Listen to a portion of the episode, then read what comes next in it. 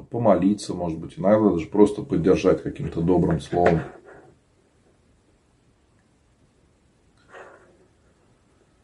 Какие молитвы читать, чтобы не подать в грех зависти? Ну, почитайте Иисусову молитву, почитайте Отче наш, почитайте 50-й псалом. На самом деле молитв много и можно читать любую. Самое главное, чтобы вы делали это искренне. А как победить зависть? Здесь надо не только молиться, но менять отношение к жизни, менять отношение к людям.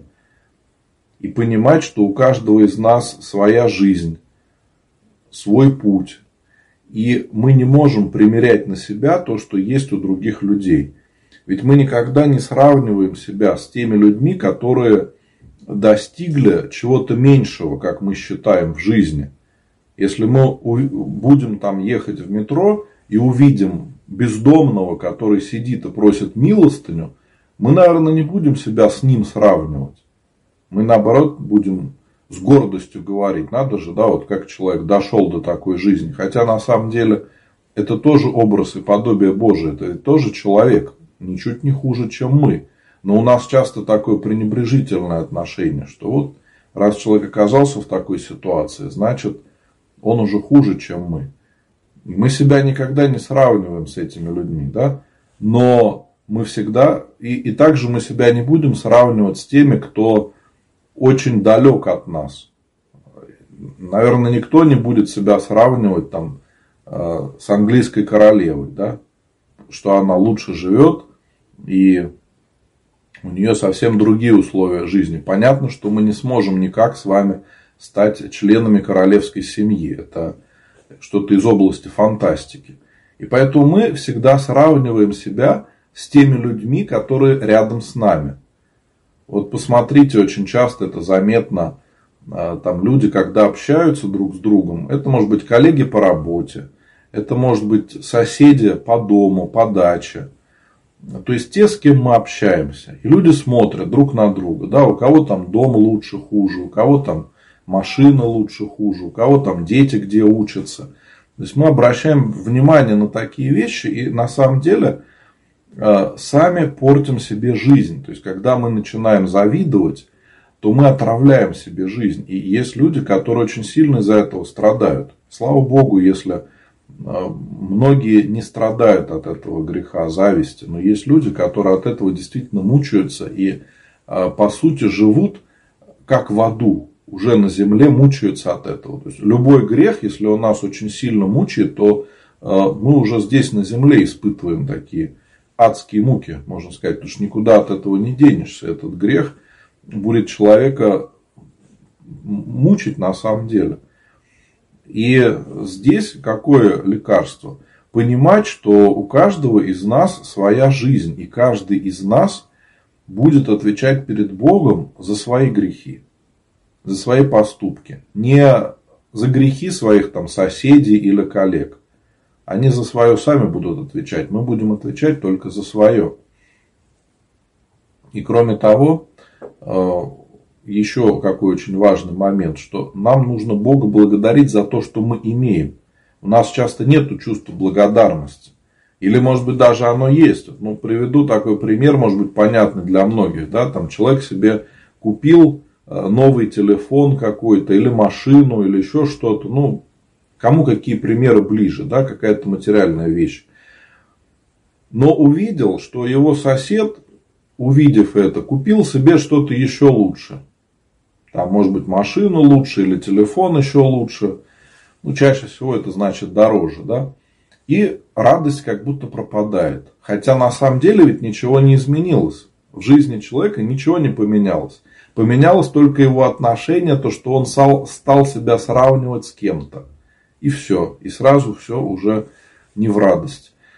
И это на самом деле очень серьезная проблема многих из нас – мы живем достаточно благополучно последние десятки лет, когда не было каких-то войн, не было каких-то страшных потрясений. Но вот сейчас пандемия для нас такое потрясение. А ведь раньше люди постоянно жили а, в каких-то этих страшных событиях. То какие-то пожары были в которых целый город мог сгореть, люди оставались без жилья.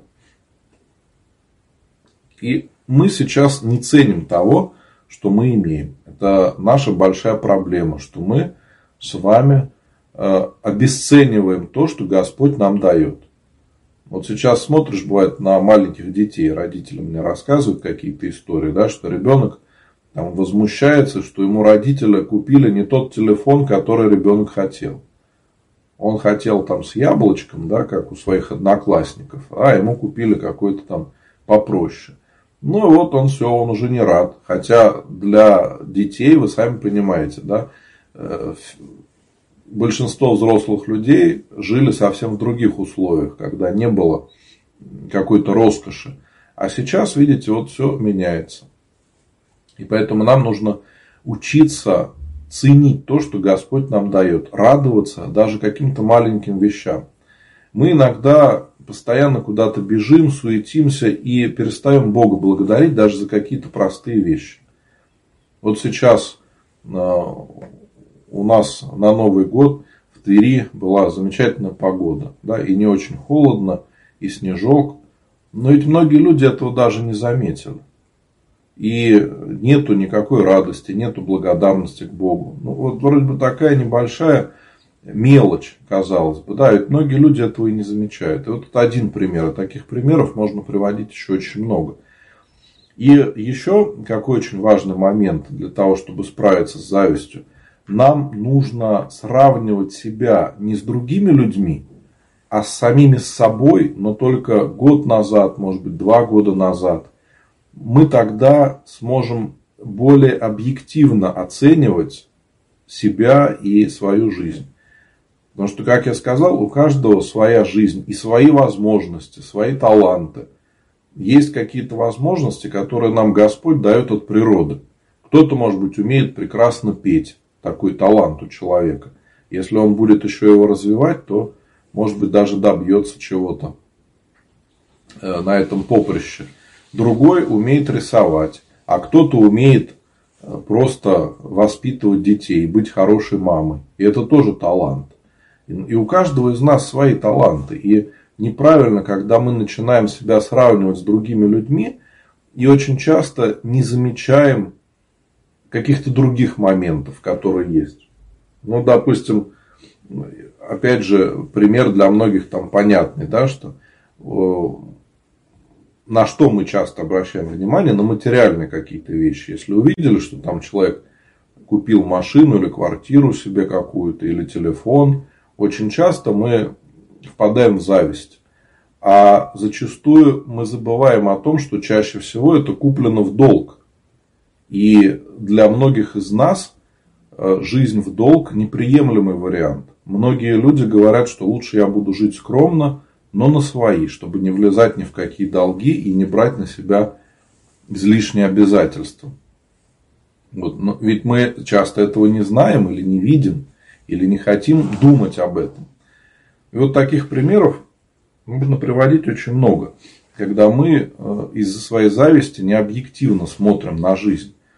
Поэтому надо радоваться тому, что у нас есть, и благодарить Бога и за все, что Он нам дает, и не только за материально, да, но даже за здоровье. И в идеале мы должны прийти к тому, чтобы благодарить Бога вообще за все даже если что-то нам не нравится, те вещи, которые происходят в нашей жизни, они очень часто для нашего спасения полезны. Если мы правильно относимся к тому, что происходит, и делаем правильный вывод из того, что происходит, то мы и в вере можем укрепиться, и избавиться от каких-то грехов, и вообще мы меняемся. Но если у нас нет этого состояния, и мы э, проявляем ропот какой-то, маловерие, то, конечно, польза не бывает от этого. Надеюсь, вот мои дорогие, такие рассуждения кому-то поможет. Может быть, кто-то в моих словах узнал себя. Тут, я думаю, каждый может когда-то себя поймать на такой мысли. Ведь очень важно, чтобы мы вовремя пресекали помысел. То есть, если мы увидели что-то, чтобы мы не продолжали дальше развивать эту мысль, а прекратили эту мысль развивать дальше. Тогда это и не является грехом, если мы просто что-то подумали.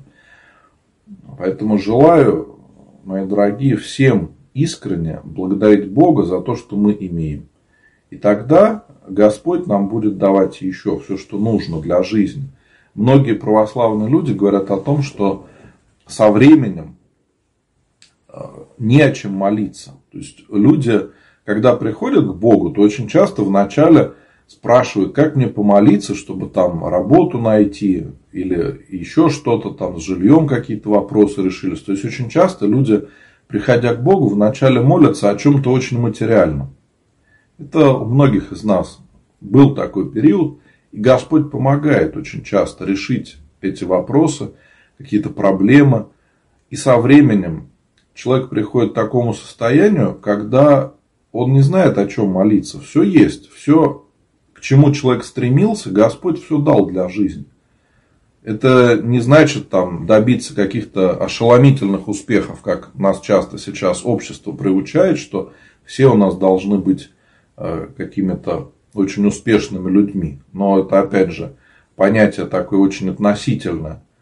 И Господь дает то, что нам действительно нужно. Не то, что нам навязывается обществом, а то, что действительно мы хотим. Какие-то наши истинные, так скажем, стремления, желания. Господь помогает нам всегда с этим.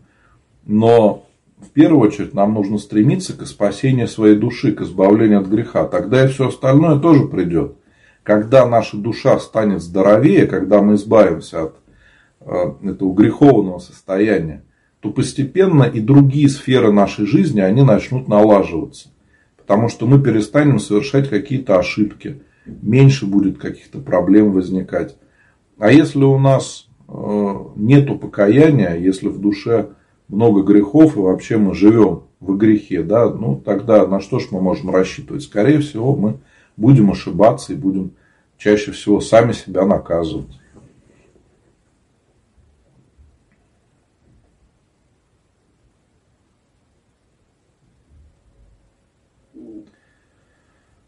Евгения а, пишет, что накалились отношения с родной сестрой моей мамы а мама умерла, а она говорит о ней гадости. Мы пытались ее урезонить, но всегда конфликт со злостью желает что-то нам с братом. Я думаю, что вам надо меньше общаться с этой женщиной, потому что сейчас, я так понимаю, у вас нету причин, чтобы близко общаться. За маму молитесь, а эту женщину нужно простить и объяснить ей, что не надо трогать э, память мамы, ее уже нету. И какие-то рассуждения о том, какая она была, они ничем уже не помогут. Они только могут ваши отношения испортить. Поэтому, если общаться с ней, то общаться только по делу. Может быть, если у вас есть какие-то там причины, совместные вопросы какие-то решать, то общайтесь только по делу и скажите, что я не хочу слышать твои оценки в сторону мамы. Это не нужно делать.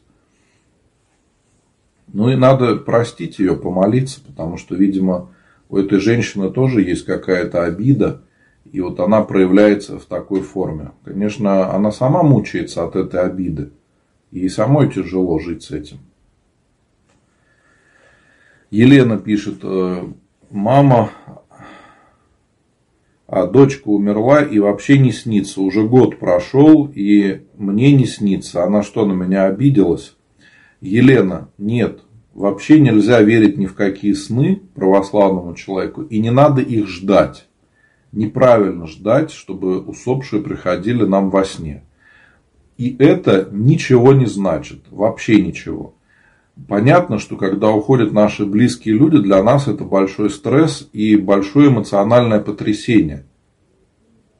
Поэтому, конечно, мы будем переживать, мы будем скучать, молиться и ждем, что близкие нам будут сниться. Но если даже такое будет, то это просто работа психики. Это не какой-то знак, не какое-то видение. Это просто работа нашей психики, не более того. В очень редких случаях такое бывает, что как бы во сне там может э, бес явиться человеку, да, напугать его как-то. Но опять же, не надо ни во что это верить. То есть, если мы начинаем в это верить, то мы очень часто просто попадаемся на такой крючок лукавого и начинаем это вот развивать. И ничего хорошего из этого нет, потому что потом а, появляется смятение в душе, появляются какие-то мысли, иногда уныние и, в общем, ничего хорошего. Поэтому не ждите, чтобы в снах было какое-то общение с усопшими. За усопших надо молиться. Вот это самое главное общение с ними и самая большая помощь для души усопшего человека. Вот сейчас вижу вопрос от Юли, ну не вопрос, комментарий от Юли в Яндекс.Дзен, что умер папа, прошу вашей молитвы. Юлия, напишите, пожалуйста, в личном